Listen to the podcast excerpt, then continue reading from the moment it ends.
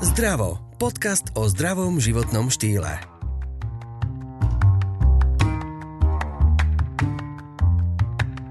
Keď sa povie erektilná dysfunkcia, stratené libido alebo impotencia, zostane ticho. Sú to chúlostivé témy, ale aj na Slovensku sa častejšie objavujú. Neplodnosť nie je už len o ženách, ale aj o mužoch. A dokonca slovenskí muži majú v nových štúdiách horšie výsledky spermiogramov ako ich otcovia. Tak si nás dajte na sluchátka a počúvajte. Rady a informácie vám dnes poskytne špičkový odborník, urológ, jeden zo zakladateľov Slovenskej spoločnosti pre regeneratívnu medicínu Stanislav Žiaran. O tom sa dnes veľa píše, že mužská neplodnosť a tieto rôzne problémy, je to taká tabu téma. Na druhej strane, hovorím, začína sa o tom rozprávať. Takže pán doktor, ako to je u nás na Slovensku? Ťažko je mi hovoriť o tom, aká je situácia ohľadom u nás teda na, taký ten správny terminus technicus je erektilná dysfunkcia koľko je výskyt, alebo teda povedzme prevalencia erektálnej dysfunkcie, pretože skutočná prevalencia nikdy sa nedá úplne dokonale zistiť, sledom na to, že málo ktorý muž e, vám povie, že ja mám taký problém. Okrem toho sú rôzne stupne erektilnej dysfunkcie, mierna, stredne ťažká, závažná. Takže e, nie je možné úplne presne povedať, že koľko e, percent mužov e, ňou trpí. Nie je však úplne jasné, že jej výskyt súvisí a zvyšuje sa s vekom.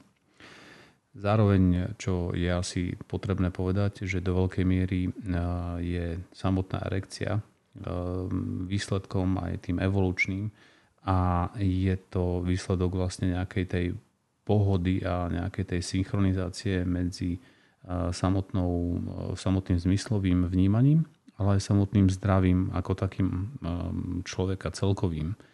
A ja vždycky vlastne v uh, pacientom, ktorí prichádzajú s problémom, s problémom erektilnej dysfunkcie, hovorím, že samotná erekcia nie je len to, že zrazu sa na niečo pozriem alebo na niečo myslím a musím mať erekciu pretože ako sa veľmi potom dokážu pochopiť tí pacienti, veľmi zjednodušene to síce poviem, ale má to podľa mňa celkom taký dobrý, dobrý vykresľujúci účinok, je to, že musí byť vlastne súlad medzi softverom a hardverom. To znamená, ten software je to, že vlastne ako sa človek pri tej partnerke cíti.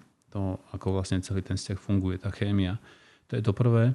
A to druhé je potom ten hardware, keď sme v tejto takejto počítačovej dobe. A to je to, že vlastne ten hardware musí byť funkčný. To znamená, že musí byť urobený predpoklad toho, že musí byť tá krv do toporivých telies bez problémov a potom ten uzáverový mechanizmus v toporivých tele, telesách musí byť dostatočný, aby tá krv za tú chvíľu neunikala, aby bol dostatočné uskutočnenie styku, aby bola tá erekcia dostatočne pevná. To znamená, že až po splnení obidvoch týchto parametrov je možné povedať, že teda tá erekcia je normálna.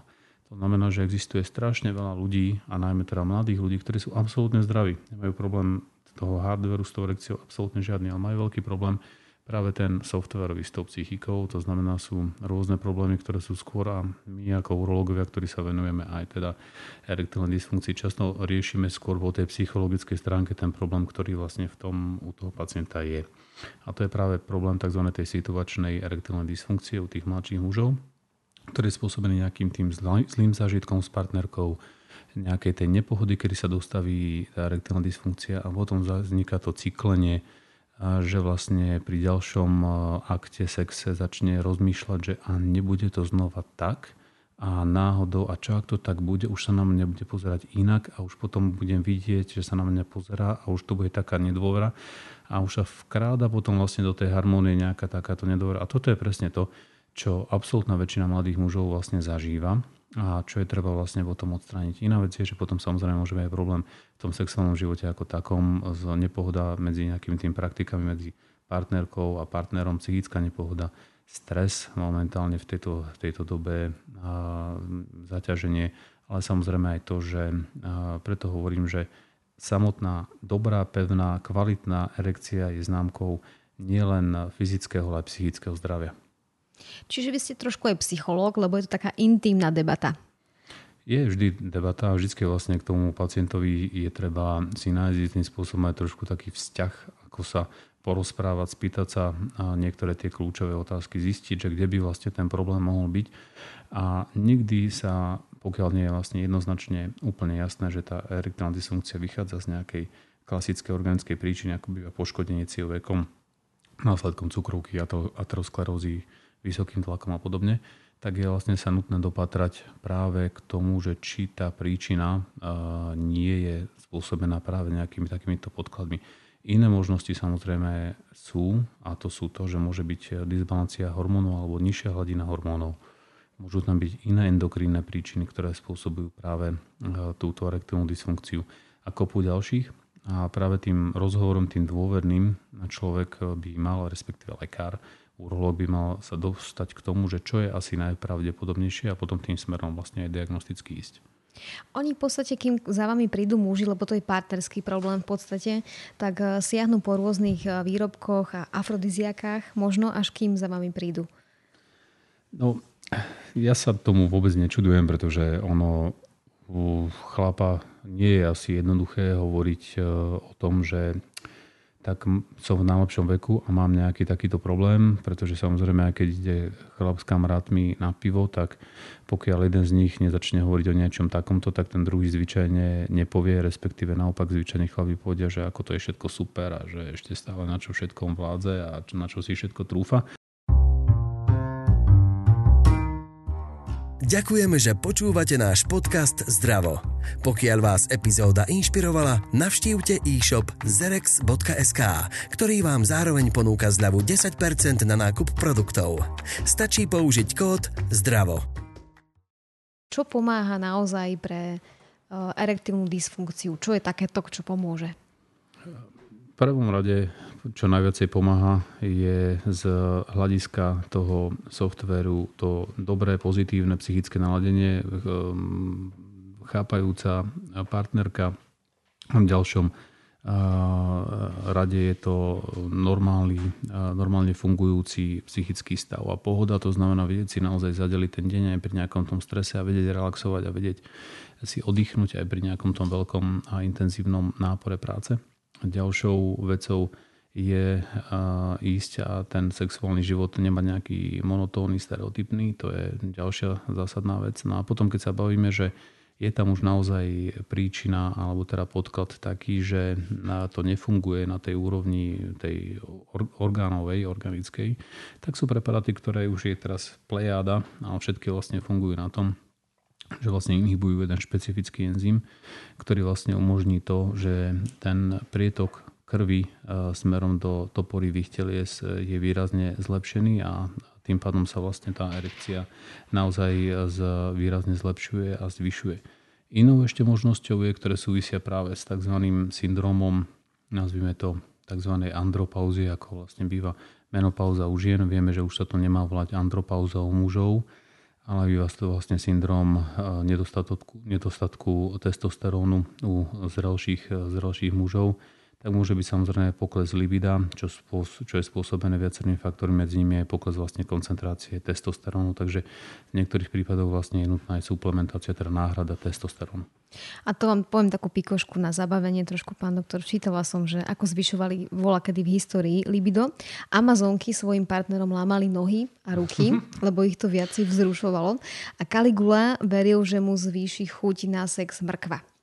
To je také, to je mhm. šok. Hej, mm. u neho by sme to nečakali, on bol taký drsný a nakoniec pra, mrkvičkou. Práve, že mrkva, pretože si je strašne veľa rôznych e, receptov, by som povedal skôr takých babských receptov na zvýšenie ako keby e, sexuálnej túžby, ale ono skôr sa zistuje, že aj samotné podávanie týchto preparátov e, na báze práve týchto inhibitorov špecifického enzymu, ktorý spôsobuje teda zlepšenie erekcie, má aj mierne pozitívny vplyv vlastne na, samotné, samotný, e, na samotnú túžbu sexuálnu a vysvetľuje sa to rôzne a to najmä teraz zlepšením prekrvenia v oblasti malej panvy alebo teda tým pocitom takého zlepšeného sebavedomia alebo toho uspokojenia po takom normálnom akte.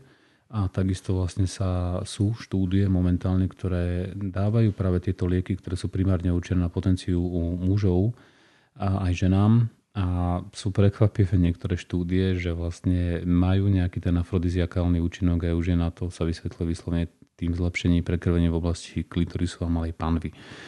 Um, samozrejme môže to mať, alebo ukazuje sa serióznymi štúdiami, že to nejaký vplyv alebo niečo má, avšak um, je podľa môjho názoru vždycky vlastne ideálna tá rovnováha a tá súhra medzi vlastne tým psychickým nastavením a dobrým tým partnerstvom a samozrejme fyzickým zdravím, pretože práve odzrkadlenie normálneho fyzického zdravia býva často odzrkadlením aj tej pevnej a dobrej erekcie. Takisto, uh, takisto som čítala uh, takú štúdiu, že pán Valky robil taký prieskum, že naši pravcovia mali kvalitnejšie spermie, respektíve spermiogram, že tam bolo 40 miliónov uh, spermí na 1 ml, teraz je iba 15, čiže naši mladí sú kvázi menej plodní, ak to môžem takto povedať. Ale čo ma prekvapilo, že najhoršie dopadli oblasti, že Dolný Kubín, Ružomberok, Prievidza a najlepšie výsledky mali chlapci testovaní v Bratislave. Tak vidíte, chlapci z Oravia z Liptova sú na tom horšie. No, k tejto štúdii, nečítal som som, priznám sa, tú štúdiu, je však e, jasné to, že už VHO zniži, znížila opakovanie hranicu tzv.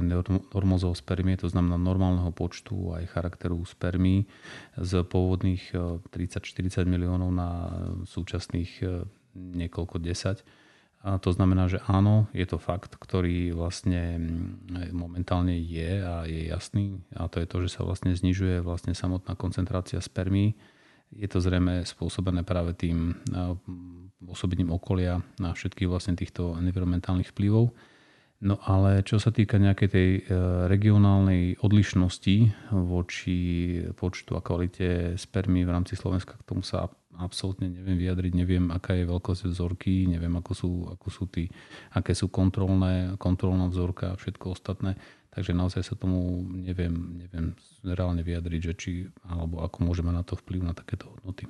Ja som, ja som bola prekvapená z toho dôvodu, že Bratislava mi príde taká stresujúcejšia a myslím si, a to mi povedzte vy, či môže mať stres a také, taký nejaký rušný život v podstate dosah na to, že muž je napríklad neplodný.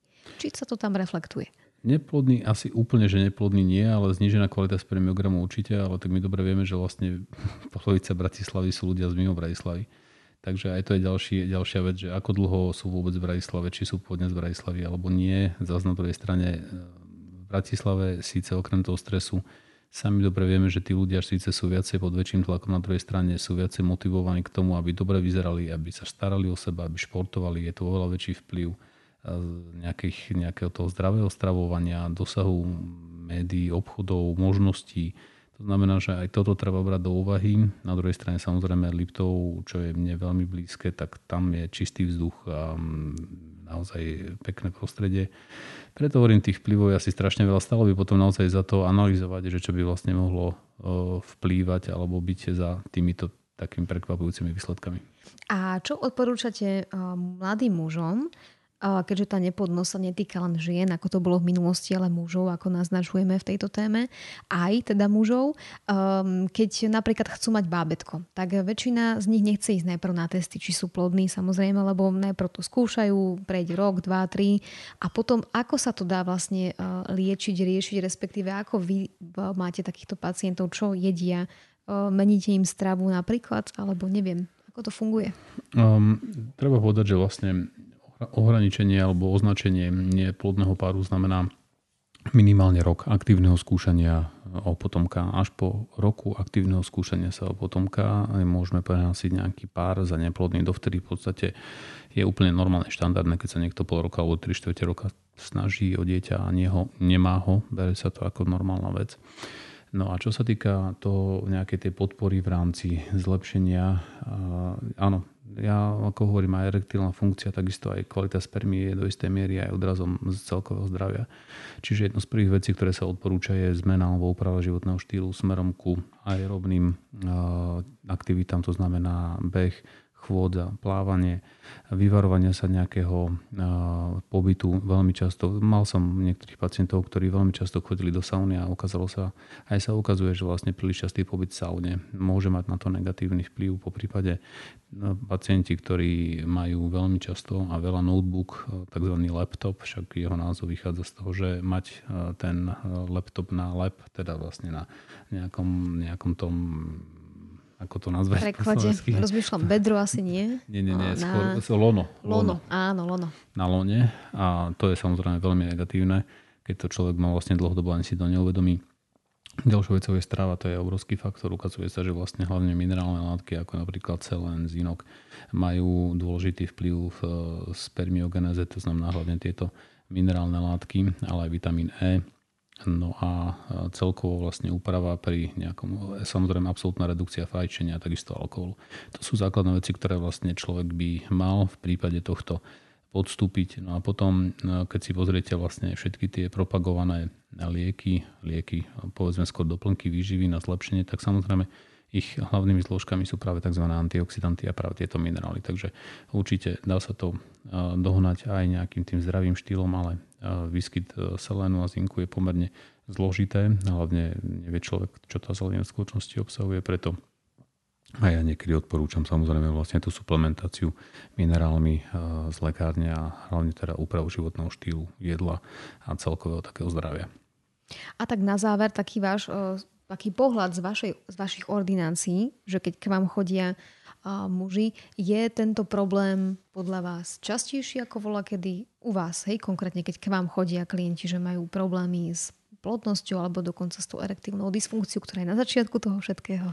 Tak ja zase nie som až taký matuzalem, aby som to vedel nejak tak úplne, že porovnávať, čo bolo pred 20 rokmi a teraz, aj keď samozrejme tá moja prax už, už nejaká je.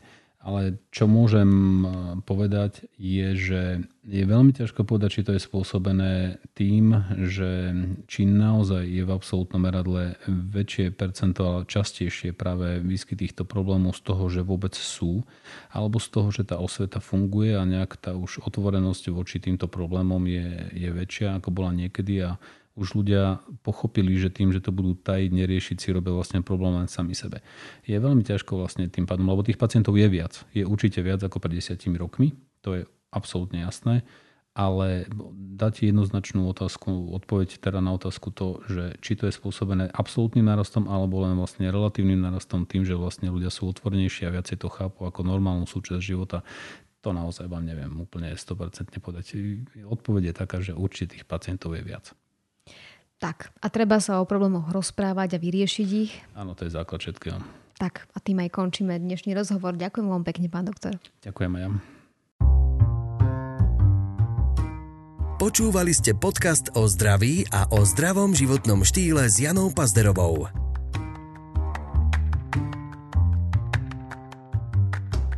Rozhovory vám priniesol Zerex, silnejší základ pre vaše zdravšie ja.